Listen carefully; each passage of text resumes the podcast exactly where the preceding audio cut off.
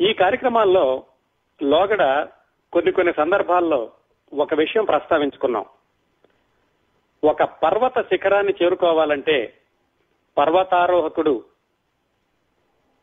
ఎంతో శ్రమించాలి ముందు సంకల్పం ఉండాలి సంసిద్ధత కావాలి కష్టపడే మనస్తత్వం ఉండాలి ప్రతికూల పరిస్థితులను ఎదుర్కోవాలి. అయితే ఇంత కష్టము పడి ఒకసారి ఆ శిఖరాన్ని చేరుకున్నాక కాలు జారడం లాంటి చిన్న పొరపాటు జరిగినా చాలు అంత ఎత్తు శిఖరం మీద నుంచి జారిపడ్డానికి.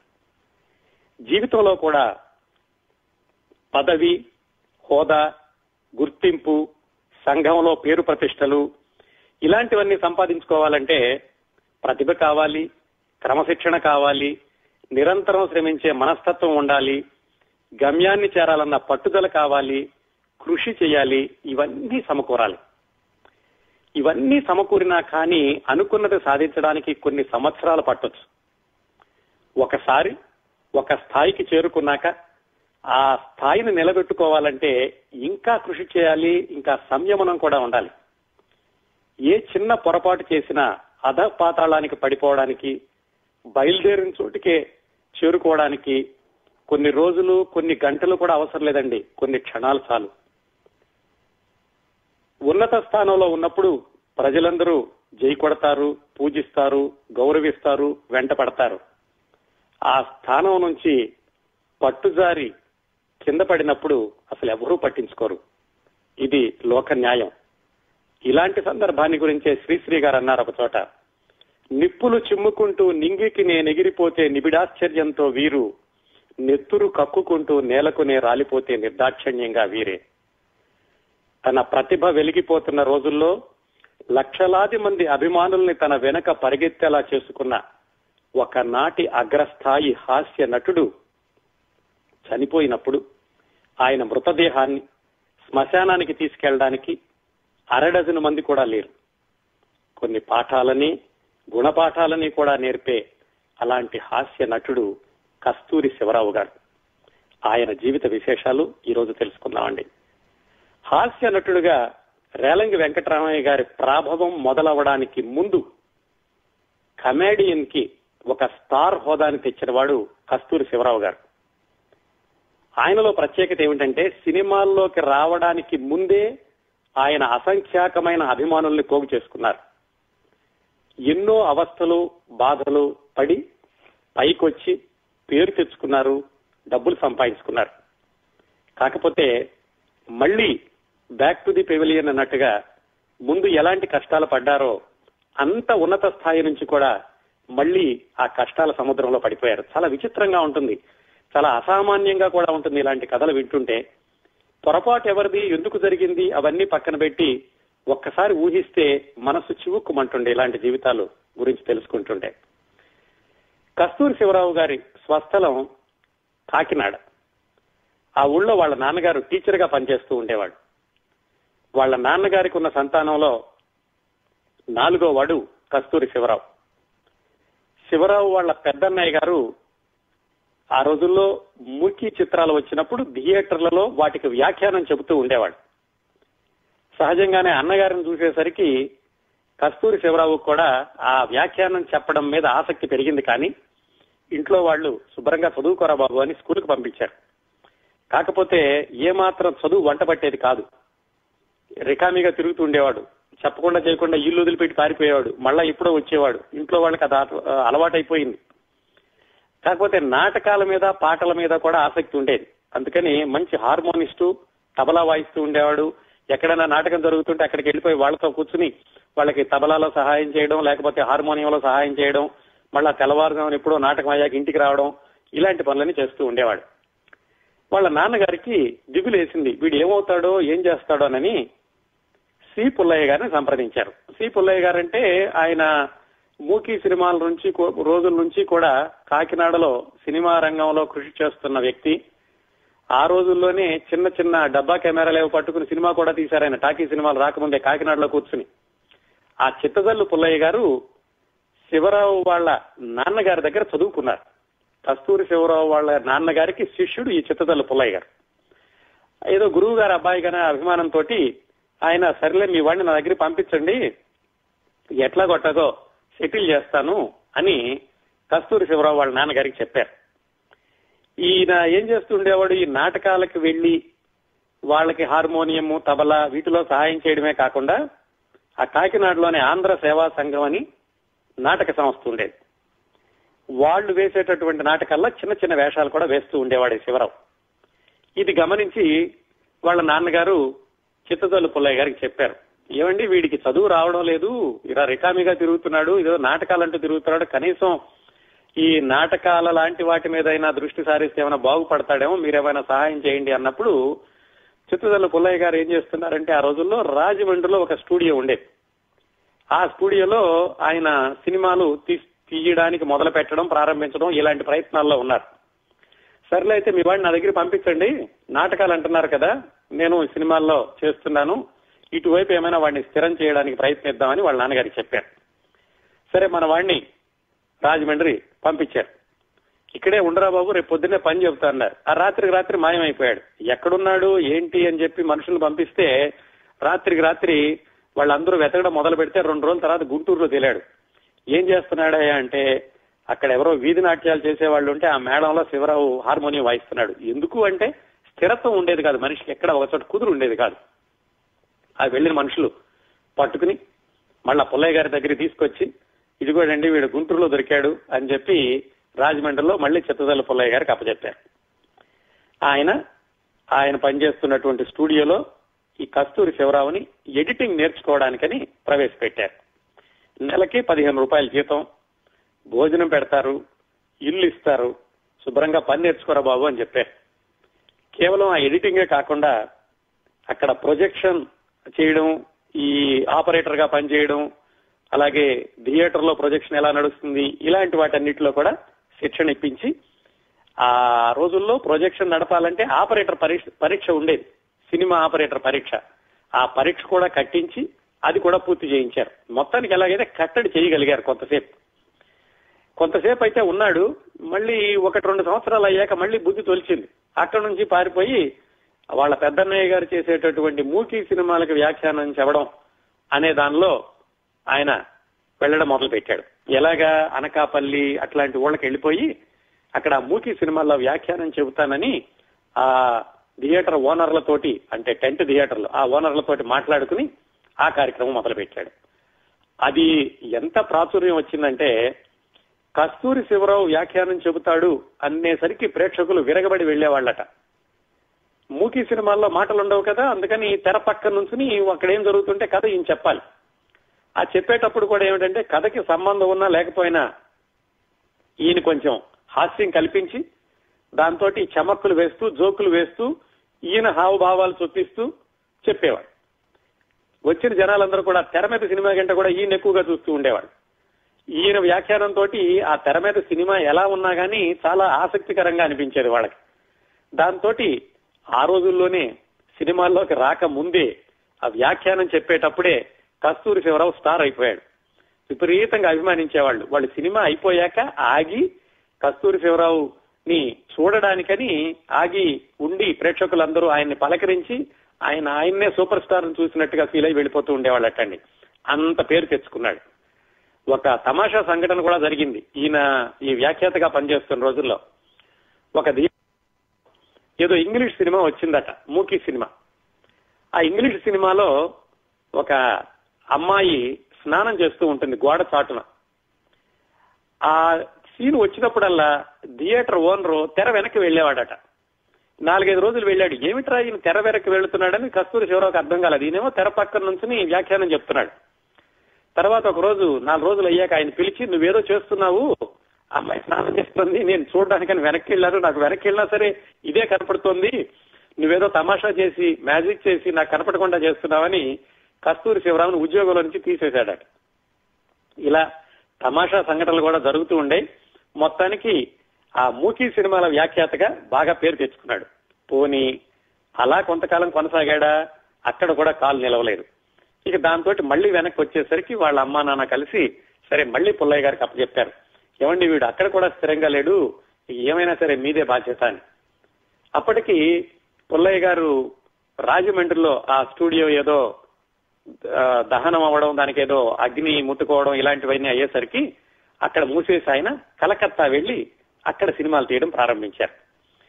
అక్కడికి వెళ్ళినప్పుడు ఆయనతో పాటుగా కలకత్తా తీసుకెళ్ళి అక్కడ ఇంతకు ముందు ఈయనకి ఎడిటింగ్లో అభ్యాసం చేయించడమే కాకుండా ప్రొడక్షన్ డైరెక్షన్ ఇలా అన్నిటిలో కూడా ఈయనకి ఆయన శిక్షణ ఇచ్చాడు.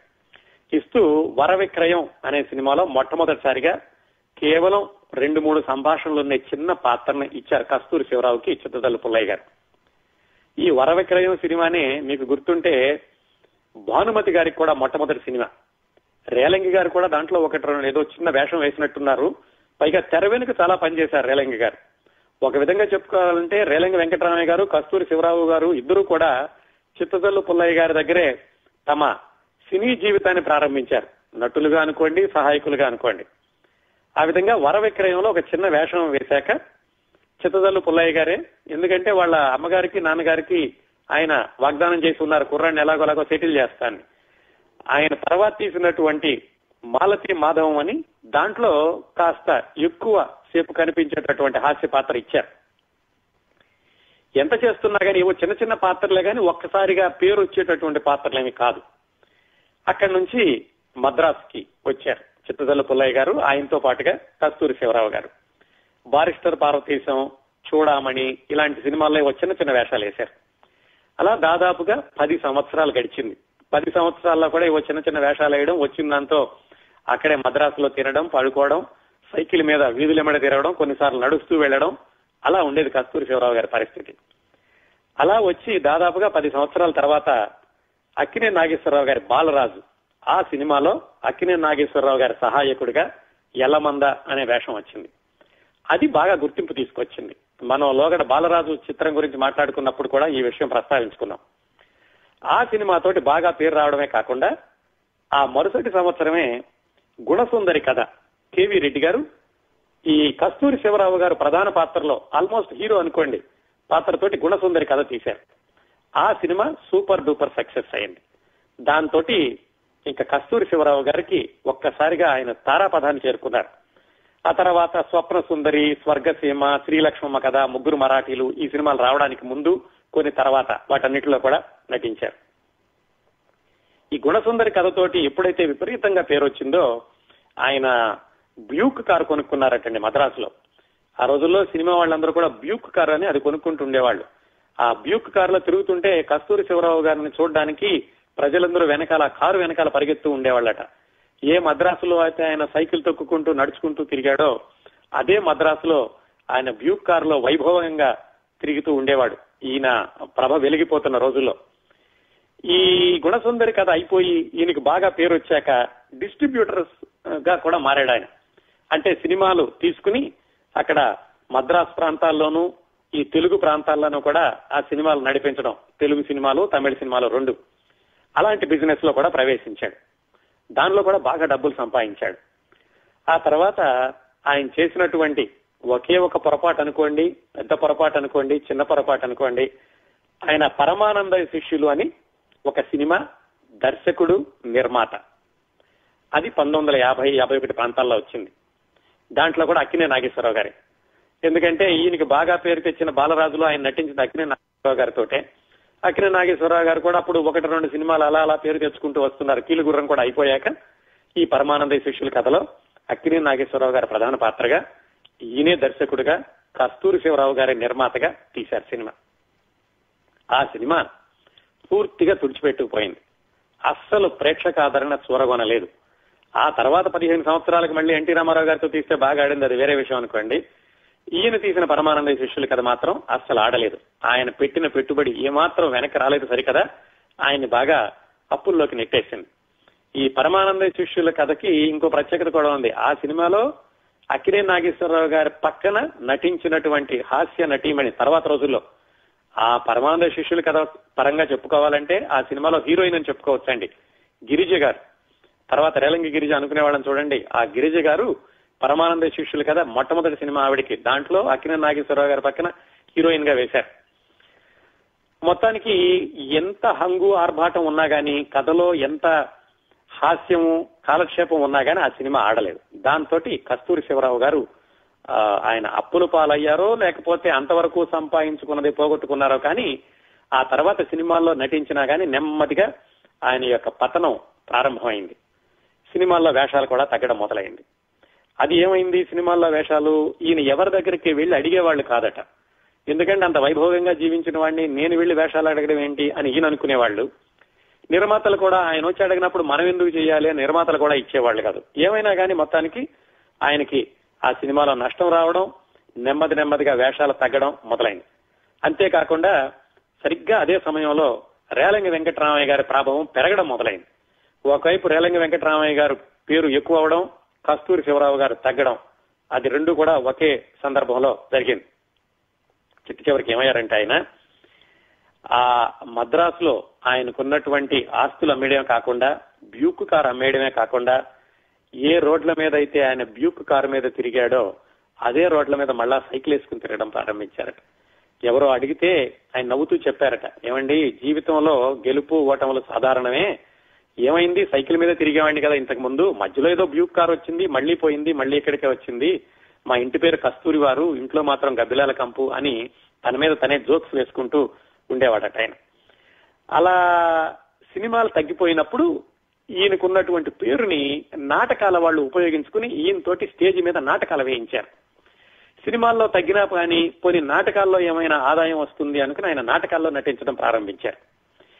ఒకసారి సినిమాలో పేరు తగ్గిపోవడం అవకాశాలు తగ్గిపోవడం అన్నాక మళ్ళీ నిలతొక్కుకోవడం అనేది చాలా చాలా అరుదుగా సంభవిస్తూ ఉంటుంది. ఎందుకంటే అదొక పోటీ లోకం. ఒకళ్ళ తర్వాత ఒకళ్ళు వెళుతూ ఉంటారు. ఎవరికి విజయం వస్తే వాళ్ళ వెనకాల నిర్మాతలు దర్శకులు వెళుతుంటారు ప్రేక్షకులు చూస్తూ ఉంటారు తప్ప అయ్యో పాపం అతను ఇంతకుముందు బాగా నటించాడు ఇంకోసారి చూద్దామని ఎవరు జాలి పడరు.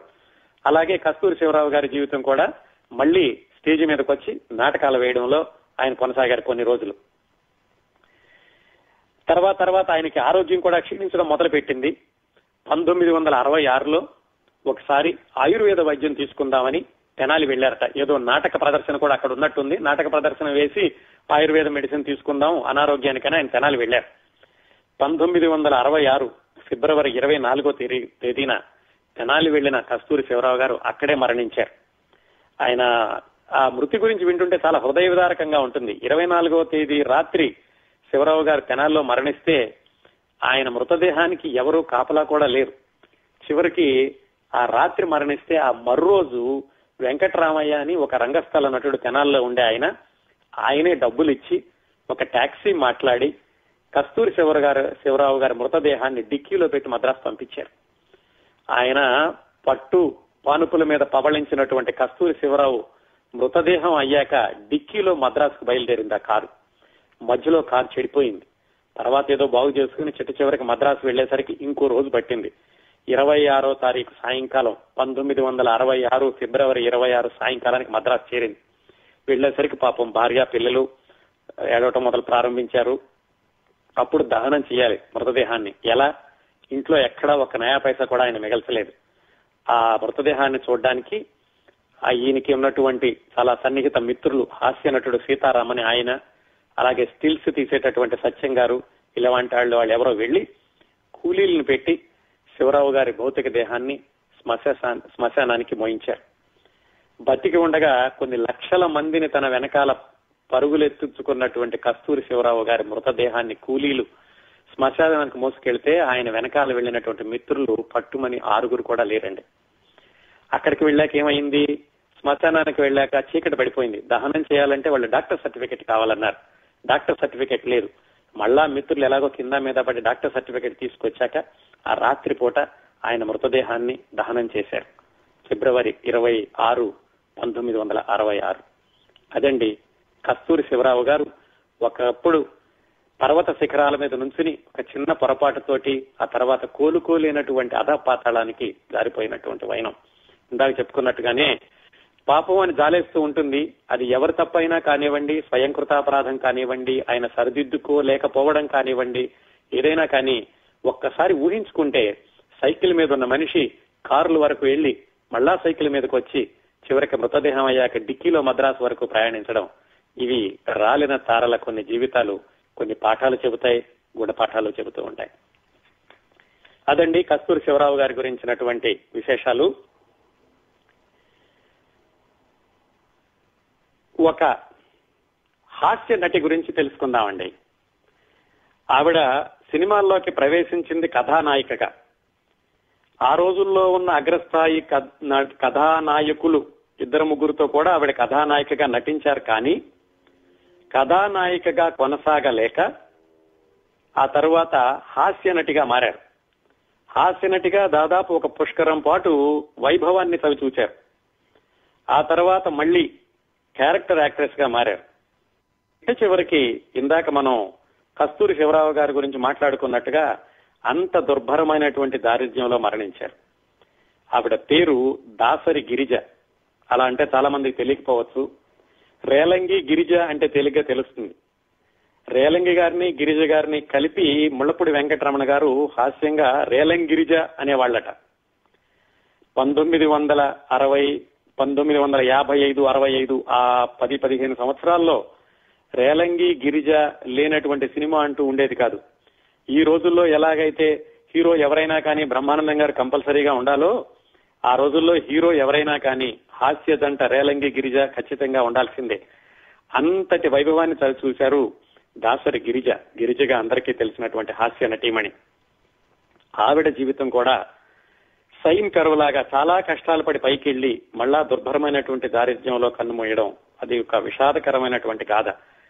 అది ఎలా జరిగిందంటే గిరిజ గారి గురించి మాట్లాడుకోవడానికి ముందు వాళ్ళ అమ్మగారి గురించి తెలుసుకోవాలండి. దాసరి రామ తిలకం తిలకం అని కూడా అంటూ ఉండేవాళ్ళు.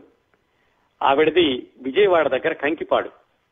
ఆవిడ నాటకాలు వేస్తూ ఉండేవాళ్ళు. ఎప్పుడు పంతొమ్మిది వందల ఇరవై ఎనిమిది ఇరవై తొమ్మిది ఆ ప్రాంతాల్లోనండి. అప్పట్లో చింతామణి ఒక అని ఒక నాటకం రంగస్థలం మీద విపరీతమైనటువంటి ప్రాముఖ్యత తెచ్చుకుంది. ఈ దాసరి రామతిలకం గారు దాంట్లో వేషం వేసేవాళ్ళు. ఆ నాటకానికి ఆవిడ వల్ల పేరు వచ్చింది ఆవిడ వల్ల నాటకానికి పేరు వచ్చింది అప్పట్లో దాసరి రామతిలకం అంటే చింతామణి నాటకమే గుర్తొస్తూ ఉండేది. ఆ ఒక్క నాటకమే కాకుండా గిరిజ గారు అమ్మగారు రామతిలకం గారు ఆ రోజుల్లో ఉన్నటువంటి ప్రముఖ రంగస్థల నటులు Kapilavai Ramanatha Shastri Eelapati Raghuramayya C S R Anjaneyulu Banda Kanakalingeswararao వీళ్ళందరితో కలిపి ఆవిడ చాలా నాటకాల్లో నటించారు.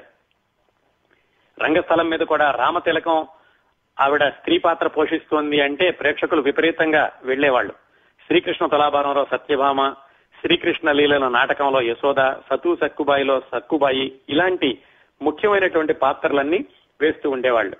ఆవిడ యొక్క కంఠస్వరం కూడా చాలా మృదువుగా ఉండేది. అందుకని ఈ రామతిలకం గారు పాడినటువంటి పాటలకు కూడా చాలా మంది అభిమానులు ఉండేవాళ్ళు.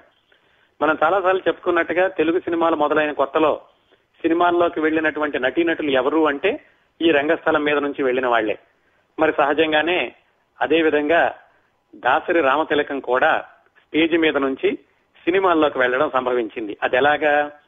రంగస్థలం మీద ఏ నాటకం అయితే ఆవిడకి ఎక్కువ పేరు తెచ్చిపెట్టిందో చింతామణి. అదే నాటకాన్ని సినిమాగా తీస్తున్నప్పుడు ఆ సినిమాలో కూడా చింతామణి వేషం వేశారు దాసరి రామతిలకం గిరిజ గారి అమ్మగారు. అది కలకత్తాలో తీశారు పంతొమ్మిది వందల ముప్పై మూడులో. ఆ సినిమాలో ఒక వేషం వేశాక కలకత్తాలోనే అప్పట్లో తెలుగు సినిమాలు ఎక్కువగా నిర్మాణం అవుతూ ఉండేవి. అదే సంవత్సరం చిత్తజల్లు పుల్లయ్య గారు సతీ సావిత్రి సినిమా తీశారు. ఆ సతీ సావిత్రి సినిమాలో ప్రధానమైనటువంటి పాత్ర సావిత్రి పాత్ర ఇచ్చారు. అందులో యముడిగా వేసింది వేమూరు గగ్గయ్య గారు. వేమూరు గగ్గయ్య గారి పక్కన నాటకం వేయడం సినిమాలో పాత్ర ధరించడం అంటే సాధారణమైన విషయం కాదు. అలాగా ఆవిడ చింతామణి సినిమాతోటి అలాగే సతీ సావిత్రి సినిమాతోటి కూడా చక్కని నటిగా కూడా పేరు తెచ్చుకున్నారు దాసరి రామతిలకం మన గిరిజ గారి అమ్మగారు. అదే వరుసలో కలకత్తాలోనే ఆవిడ శ్రీకృష్ణ లీలలు అందులో సాలూరు రాజేశ్వరరావు గారు తర్వాత రోజుల్లో ప్రముఖ సంగీత దర్శకుడు ఆయన చిన్న కృష్ణుడిగా వేషం వేశారు. అలాగే ద్రౌపది వస్త్రాపహరణం ఆ సినిమాల్లో వేషాలు వేశారు రామతిలకం విచిత్రం ఏమిటంటే ఆవిడ స్టేజ్ మీద వేసినటువంటి పాత్రలే సినిమాల్లో కూడా నటించారు. ఆ శ్రీకృష్ణ లీలలు అనేటటువంటి సినిమాలో ఆవిడ కలయో వైష్ణవమాయో అనే పద్యం ఉందండి. ఆ పద్యం పాడడానికి ప్రేక్షకులు పద్యం వినడానికి ప్రేక్షకులు పదే పదే థియేటర్కి వెళుతూ ఉండేవాళ్ళట. అలాగే ఆవిడ ఇచ్చినటువంటి గ్రామ్ఫోన్ రికార్డులు వేస్తుంటే పెళ్ళి పందిళ్ళలో కానీ బయట బహిరంగంగా కానీ ప్రేక్షకులు అందరూ కూడా నుంచుని అలా వింటూ ఉండేవాళ్ళట. అంత పేరు తెచ్చుకున్నారు రామతిలకం గారు గాయనిగాను నటిగాను కూడా. అక్కడి నుంచి కలకత్తా నుంచి సినిమా నిర్మాణం మద్రాసుకు వచ్చాక దాసరి రామతిలకం కూడా మద్రాసు వచ్చి అక్కడ సినిమాలో నటించడం మొదలుపెట్టారు. ఇదే సమయంలో పంతొమ్మిది వందల ముప్పై ఏడులో ఆవిడికి ఒక అమ్మాయి పుట్టింది. ఆ అమ్మాయి పేరు గిరిజ. కాకపోతే సినిమాల్లో నటిస్తూ ఉండడం వల్ల అమ్మాయిని చూసుకోవడం సరిగా కుదరదేమోనని చెప్పి రామతిలకం ఆ అక్కగారు గుడివాడలో ఉంటే ఈ గిరిజ గారిని చిన్నపిల్లగా ఉన్నప్పుడే వాళ్ళ అక్కగారి ఇంట్లో గుడివాడలో ఉంచేశారు. అందువల్ల చిన్నప్పటి నుంచి కూడా గిరిజకి సినిమా వాతావరణం సినిమా షూటింగ్ ఇలాంటివి ఏమీ తెలియదు ఆవిడ శుభ్రంగా చదువుకుంటూ ఉండేది గుడివాడలో ఉండి.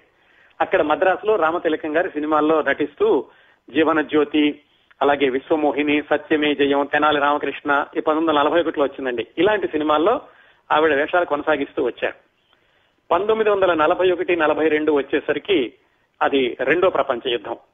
ఆ సమయంలో మద్రాసులో ఉన్నటువంటి సినీ నిర్మాణ సంస్థలన్నీ కూడా వాళ్ళు మూసేసేసుకుని ఎవరి స్వస్థలాలకు వాళ్ళు వెళ్ళిపోయారు చాలా మంది అదే సమయంలో భక్తపోతన సినిమా తీస్తున్నప్పుడు కూడా ఆ రీళ్ళతే తీసుకుని నారాయణ స్వామి గారు కేవీ రెడ్డి గారు తాడిపత్రి వెళ్ళిపోయారు.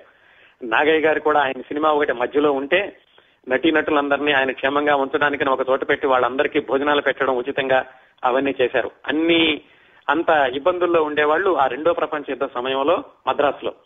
ఆ సమయంలో ఈ రామతిలకం ఇంకా అక్కడ ఉండడం క్షేమం కాదని ఆవిడ గుడివాడ వచ్చేసింది. అప్పటికి గిరిజ గారికి నాలుగేళ్ళు ఐదేళ్ళు చిన్న పిల్ల. అక్కడికి వచ్చి ఆవిడ సొంతంగా ఒక నాటక సంస్థను ప్రారంభించి నాటకాలు రంగస్థల నాటకాలు వేయడం ప్రారంభించారు. అప్పటికే మరి సినీ నటిగా కూడా చాలా పేరు తెచ్చుకున్నారు. ఐదారు సంవత్సరాలుగా దాదాపు ఏడెనిమిది సంవత్సరాలుగాను. అందుకని ఆవిడ నాటకాలకు కూడా చాలా ప్రజాదరణ ఉండేది. ఇది పంతొమ్మిది వందల నలభై రెండు ప్రాంతాల్లో. ముమ్మరంగా వేస్తూ ఉండేవాళ్ళు నాటకాలు. ఒక రెండు సంవత్సరాలకి యుద్ధం అయిపోవడం మళ్ళీ మద్రాసులో సినిమాలు మొదలవ్వడం జరిగింది. అప్పుడు వెళ్ళినప్పుడు ఒక ప్రత్యేకమైనటువంటి విశేషం జరిగిందండి. ఈ దాసరి రామతిలకం గారిని బివి రామానందం అని ఆయన వరుదిని అనేటటువంటి సినిమా తీస్తూ ఆ సినిమాలో హీరోయిన్గా తీసుకున్నారు. మీకు ఎవరికైనా గుర్తుంటే వరుదిని సినిమాలో హీరో ఎవరంటే ఎస్వి రంగారావు గారు. ఆయన నటించినటువంటి మొట్టమొదటి సినిమా అది పరాజయం పాలైందనుకోండి ఆ ఎస్వి రంగారావు గారు నటించిన మొట్టమొదటి సినిమాలో ఆయన పక్కన నటించినటువంటి హీరోయిన్ గిరిజ గారి అమ్మగారు తిలకం గారు. ఆ సినిమా అసలు ఆడలేదు. దాంతో మళ్ళీ రెండోసారి గుడివాడ వచ్చేశారు. ఇంకా ఈ గిరిజ గుడివాడలోనే చదువుకుంటుంది అప్పటికి పది పదకొండు సంవత్సరాల వయసు. మళ్ళా వెనక్కి వచ్చేసేసి మళ్ళీ నాటకాలు వేయడం ప్రారంభించారు. మళ్ళీ రెండోసారి బహుశా మూడోసారి అనుకోవచ్చు. ఈసారి జమినీ వాసన్ గారు కబురు చేశారు రామ తిలకంకి. రండి మా సినిమాలో మంచి వేషం ఉంది అని. పంతొమ్మిది వందల నలభై ఎనిమిది నలభై తొమ్మిది ఆ ప్రాంతాల్లో. ఈ మూడోసారి వెళ్ళేటప్పుడు ఈ కూతురు కూడా పన్నెండు సంవత్సరాల వయసు వచ్చింది ఇంకా ఎందుకు ఇక్కడ వదిలిపెట్టడం అని ఆ అమ్మాయిని కూడా తన వెంట తీసుకుని మద్రాసు వచ్చింది. ఆ విధంగా గిరిజ పన్నెండు పదమూడు సంవత్సరాల వయసు ఉన్నప్పుడు తల్లితో పాటుగా మద్రాసు వచ్చారు. మద్రాసు వచ్చి మళ్ళీ ఏ జమినీ వాసన్ అయితే రామతిలకం గారిని మద్రాసు రమ్మని పిలిచారో ఆవిడికి ఆ సినిమాలో వేషం లేదు. ఆయన వేరే సినిమా దేనికో వెళ్ళారు దాంతో ఆవిడ మళ్ళా మూడోసారి వచ్చినప్పుడు కూడా సినిమాల్లో వేషాలు దొరకలేదు రామతిలకంకి కాకపోతే కూతురుతో కలిసి వెళ్ళింది కదా ఆవిడ మద్రాసు. ఈవిడ్ని గిరిజ గారిని ఒక ఆయన చూశారు. ఆయన పేరు ఆయన కూడా కెఎస్ రామచంద్రరావు అని రామతిలకంతో పాటుగా స్టేజీ నాటకాలు వేస్తూ ఉండేవాడు. ఆయన గిరిజను చూసి కస్తూరి శివరావు అని ఒక ఆయన సినిమా తీస్తున్నారండి. ఆ సినిమాలో ఎవరైనా కొత్త అమ్మాయిని హీరోయిన్గా పెట్టుకుందామని చూస్తున్నారు మీ అమ్మాయితో వేషం వేయించవచ్చు కదా అని రామతిలకని అడిగారు. ఆ కేఎస్ రామచంద్రరావు అంటే ఎప్పటి నుంచో రామతిలకకి తెలుసు. కస్తూరి శివరావు కూడా చాలా పేరుంది అప్పట్లో. అందుకని ఆవిడ వెనక ముందు ఆలోచించకుండా వాళ్ళ అమ్మాయిని ఆ సినిమాలో నటింప చేయడానికి ఒప్పుకున్నారు. అదే పరమానంద శిష్యుల కథ. ఇందాక చెప్పుకున్నాం కదా ఆ విధంగా గిరిజ పరమానంద శిష్యుల కథలో అక్కినే నాగేశ్వరరావు గారు పక్కనే హీరోయిన్గా ఎంపికయ్యారు. నిజానికి అప్పటి వరకు కూడా గిరిజ గారికి నాటకాలు వేయడంలో ఏమాత్రం అనుభవం లేదు. పాటలైతే ఏవో నేర్చుకున్నారు కానీ తల్లి అంత బాగా కూడా పాడగలిగేవాళ్ళు కాదు. ఏదో స్కూల్లో ఉండగా ఒక నాటకంలో వేశారంతే. కాకపోతే ఇప్పుడు ఏమిటంటే తల్లి కూతుళ్ళు ఇద్దరు వచ్చారు కాబట్టి ఎలాగైనా సినీ రంగంలోనే స్థిరపడదాం అనుకోవడంతో గిరిజ గారిని ఆ విధంగా సినిమాలోకి ప్రవేశింపచేశారు వాళ్ళ అమ్మగారు రామతిలకం గారు. ఇందాక అను చెప్పుకున్నాం కదా ఆ పరమానంద శిష్యుల కథ ఘోరంగా పరాజయం పాలైంది. దాంతో అందులో పనిచేసినటువంటి ఎవరికీ కూడా పేరు రాలేదు. ఇప్పటి కూడా అక్కినే నాగేశ్వరరావు గారి సినిమా అంటే మనం కస్తూరి శివరావు గారి పరంగా పరమానంద శిష్యులు కదా అని చెప్పుకుంటాం కానీ దాన్ని ఒక పెద్ద ప్రాముఖ్యత సినిమాగా చెప్పుకో. దాంతో పేరు రాకపోయేసరికి మళ్ళీ చిన్న చిన్న వేషాలు వేసేటటువంటి అవసరం తప్పలేదు గిరిజ గారికి. అదృష్ట దీపుడు అని ఆ సినిమాలో కృష్ణకుమారి గారు హీరోయిన్గా ప్రవేశం చేశారు. ఆ సినిమాలో గిరిజ గారు చిన్న వేషం వేశారు. ఈ అదృష్ట దీపుడు సినిమాలోనే గుమ్మడి గారు కూడా ఒక చిన్న వేషం వేశారు. ఆయన మొట్టమొదటి సినిమా కూడా ఈ అదృష్ట దీపుడే. అయితే ఈవిడ పరమానంద శిష్యుల కథ సినిమాలో నటించేటప్పుడు అందులో పరమానంద శిష్యుల్లో ఒక్కడుగా నటించినటువంటి రేలంగి గారితో పరిచయం ఏర్పడింది. ఆ రేలంగి గారు గిరిజ గారి గురించి చక్రపాణి గారికి రికమెండేషన్ చేశారు. నాగిరెడ్డి చక్రపాణి గారికి. వాళ్ళు పాతాళ భైరవ సినిమా తీసేటప్పుడు దాంట్లో దేవత వేషం ఇచ్చారు. మీకు గుర్తుంది కదా నరుడా ఏమి నీ కోరిక? దాంతో గిరిజ అనేటువంటి నటీమణి ఒకటి ఒకళ్ళు ఉన్నారు అని సినిమా పరిశ్రమలో వాళ్ళకి అలాగే ప్రేక్షకులకి అందరికీ తెలిసింది. కాకపోతే ఆవిడికి హీరోయిన్ వేషాలు మాత్రం వెంటనే ఏమి రాలేదు. నిజానికి ఆ తర్వాత ఒకటి రెండు సినిమాల్లో ప్రాముఖ్యత గల పాత్రలే ధరించారు. వెలుగు నీడల సినిమాలోను అలాగే మ- హర్నాథ్ గారి పక్కన ఒక సినిమాలోను మంచి పాత్రలే ధరించారు కానీ మొత్తం మీద హీరోయిన్గా మాత్రం కొనసాగలేకపోయారు. ఒక కారణం ఏం చెప్తారంటే అదే సంవత్సరాల్లో పంతొమ్మిది వందల యాభై ప్రాంతాల్లోనే సావిత్రి గారు జమున గారు అప్పటికే ఉన్నటువంటి అంజలిదేవి గారు కృష్ణకుమారి గారు వీళ్ళందరూ కూడా అందం అభినయం రెండూ ఉన్నటువంటి నటీమణులు. గిరిజ గారికి అందం తక్కువే అభినయం అయితే ఉంది కానీ కేవలం అభినయంతో హీరోయిన్గా కొనసాగేటటువంటి రోజులు కాదు అవి. అందువల్ల కూడా ఆవిడ హీరోయిన్గా కొనసాగలేకపోయారు. హీరోయిన్గా కొనసాగలేనప్పుడు ఇంకా ఆవిడ నెమ్మదిగా చిన్న చిన్న వేషాలకి ఆవిడ వేయడం ప్రారంభించారు. అదే రోజుల్లో రేలంగి గారి ప్రభావం కూడా పెరగడం ప్రారంభించింది. ఇది కస్తూరి శివరావు గారు తగ్గారని చెప్పుకున్నాం కదా.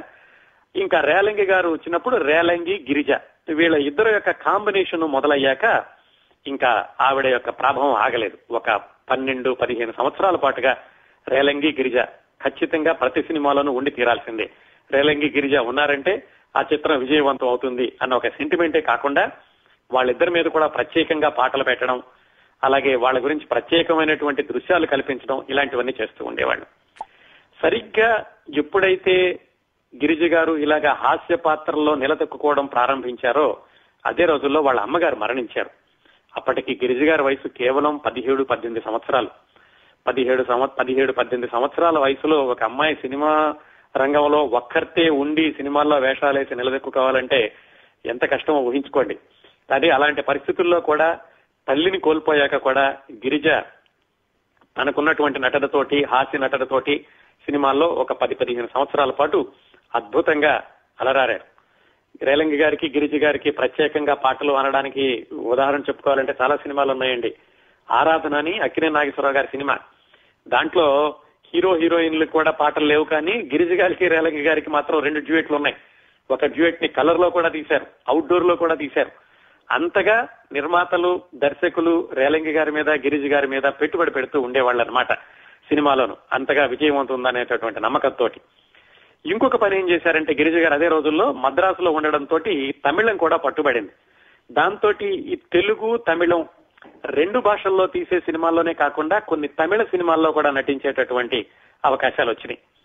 ఆ విధంగా ఆ రోజుల్లో అం- అప్పు చేసి పప్పుకుడు నమ్మిన బంటు అన్నపూర్ణ కులగోత్రాలు ఇలాంటి సినిమాలన్నింటిలో కూడా నటించారు. కాకపోతే ఎవరి ప్రాభవం అయినా ఎల్లకాలం కొనసాగదు కదా? ఈవిడ రేలంగి గారు ఇలా నడి నటిస్తున్న రోజుల్లోనే తర్వాత పద్మనాభం గీతాంజలి వాళ్ళ జంట వచ్చింది. కొన్ని రోజులకి రాజబాబు రమాప్రభ ఆదంట వచ్చింది. దాంతో సహజంగానే మరి కొత్త వాళ్ళు రాగానే పాత వాళ్ళు పక్కకి తప్పుకోక తప్పదు కదా. రేలంగి గారి గిరిజ గారి ప్రభావం తగ్గడం మొదలైంది. ఇంకా రేలంగి గారు చనిపోయాక దాదాపుగా గిరిజ గారికి వేషాలు మృగ్యమైపోయాయని చెప్పుకోవచ్చండి. కాకపోతే ఎప్పుడైతే ఆవిడకి వేషాలు తగ్గిపోవడం ప్రారంభించింది తగ్గిపోతున్నాయని తెలిసిందో ఆవిడ వివాహం చేసుకున్నారు. ఆయన పేరు సి సన్యాసిరాజు. వివాహం చేసుకున్నాక ఎలాగో వేషాలు తగ్గుతున్నాయి కదా. సినిమాల్లోనే ఉన్నాం కాబట్టి సినిమా నిర్మాణం చేపడితే బాగుంటుంది అని చెప్పి ఆ సన్యాసిరాజు గారు గిరిజ కలిసి సినిమా నిర్మాణం ప్రారంభించారు. వాళ్ళిద్దరి పేరు కలిసి వచ్చేలాగా ఆయన విజయ గిరిధ్వజ ప్రొడక్షన్స్ అని పెట్టి పంతొమ్మిది వందల అరవై తొమ్మిదిలో నందమూరి తారక రామారావు గారు కాంచన అంజలి వాళ్ళతోటి భలే మాస్తారు అనే సినిమా తీశారు. అది హిందీలో చాలా విజయవంతమైనటువంటి ప్రొఫెసర్ అనేటటువంటి సినిమా ఆధారం. చాలా బాగుంటుంది సినిమా. కానీ దురదృష్టవశాత్తు ఆ సినిమా అస్సలు ప్రేక్షక ఆదరణ చూరగొనలేదు. ఆ తరువాత సంవత్సరమే ఆగిపోకుండా పవిత్ర హృదయాలోని అది కూడా ఎన్టీ రామారావు గారితో ఎన్టీ రామారావు గారు చంద్రకళ ఇంకో సినిమా తీశారు. సన్యాసిరాజు గిరిజ కలిసి. ఆ సినిమా కూడా సరిగ్గా ఆడలేదు. అది చాలా పెద్ద దెబ్బ అంటారు గిరిజ గారికి. అప్పటి నుంచి ఆవిడ విపరీతంగా సంపాదించుకుని మద్రాసులో పెద్ద మేడ ఏసీ గదులు కార్లు ఇలాగా వైభవంతో వెలిగిపోయినటువంటి గిరిజ ఈ రెండు సినిమాల తర్వాత వాటిలో నష్టాలు రావడం నెమ్మదిగా ఆవిడకి కూడా సినిమాల్లో వేషాలు తగ్గడం ఏవో క్యారెక్టర్ వేషాలు అవి వేసుకున్నారు కానీ ఇదే సమయంలో మిగతా జంటలు పైకి రావడం దాంతో ఆవిడ పతనం ప్రారంభమైంది. వాళ్ళ అమ్మాయి శ్రీగంగాని ఆవిడని కూడా సినిమాల్లో నటింప చేయాలని ప్రయత్నించారు. మనం మొన్న మేఘ సందేశం సినిమా గురించి చెప్పుకున్నప్పుడు చెప్పుకున్నాం. దాంట్లో అక్కినే నాగేశ్వరరావు జయసుదల అమ్మాయిగా వేసింది శ్రీగంగ. తర్వాత కొన్ని రోజులకి ఆవిడ సలీమా అనే పేరుతోటి మలయాళం సినిమాల్లో కూడా వేషాలు వేశారంటారు. అది ఎంతవరకు నిజమో తెలియదు కానీ మొత్తానికి వాళ్ళ అమ్మాయి కూడా సినిమాల్లో నిలదొక్కుకోలేకపోయారు. ఈ విధంగా సినిమాలు పోవడం వాళ్ళ అమ్మాయి కూడా సినిమాల్లో నిలదొక్కుకోలేకపోవడం మరి ఎంతవరకు నిజమో అబద్ధమో తెలియదు కానీ అదే సమయంలో భర్త కూతురు కూడా ఆవిడకి దూరం అయ్యారని చెప్తారు. దాంతో ఆవిడ ఒంటరిగా బ్రతకాల్సినటువంటి పరిస్థితి సినిమాల్లో వేషాలు పూర్తిగా తగ్గిపోయినాయి. అంతవరకు సంపాదించిందంతా కూడా పోయింది.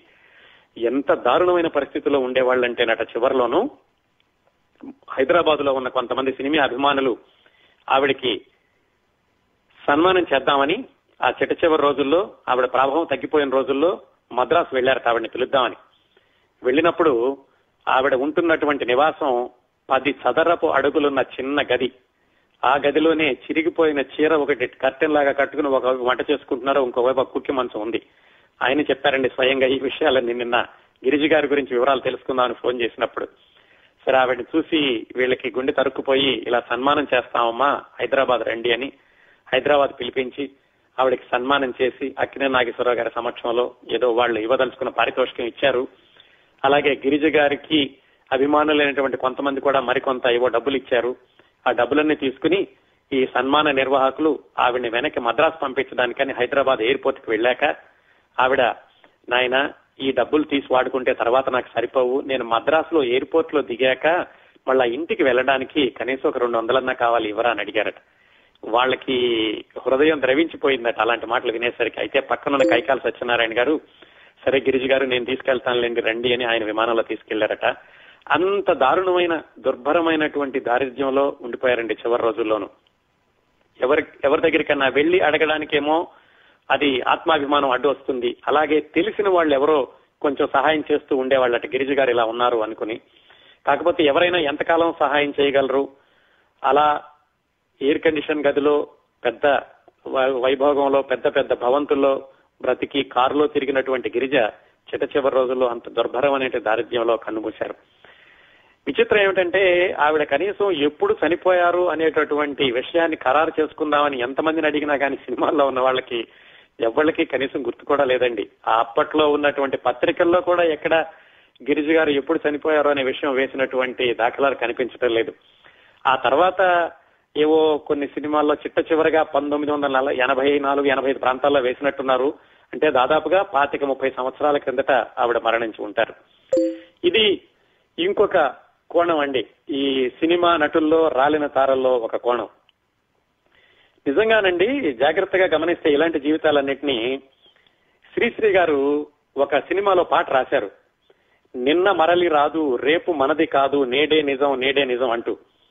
నిజానికి ఈ పాటలో సత్యం కొంతవరకేనండి. కొన్ని పరిమితులు ఉన్నాయి నిన్న మనది కాదు రేపు రాదు అనడానికి కొన్ని పరిమితులు ఉన్నాయి ఎలాగంటే నిన్నటి అనుభవాలతో పాఠాలు నేర్చుకుని ఏముందో తెలియని రేపటి కోసం సంసిద్ధులు కావడం ఈ రోజు చేయాల్సిన పని.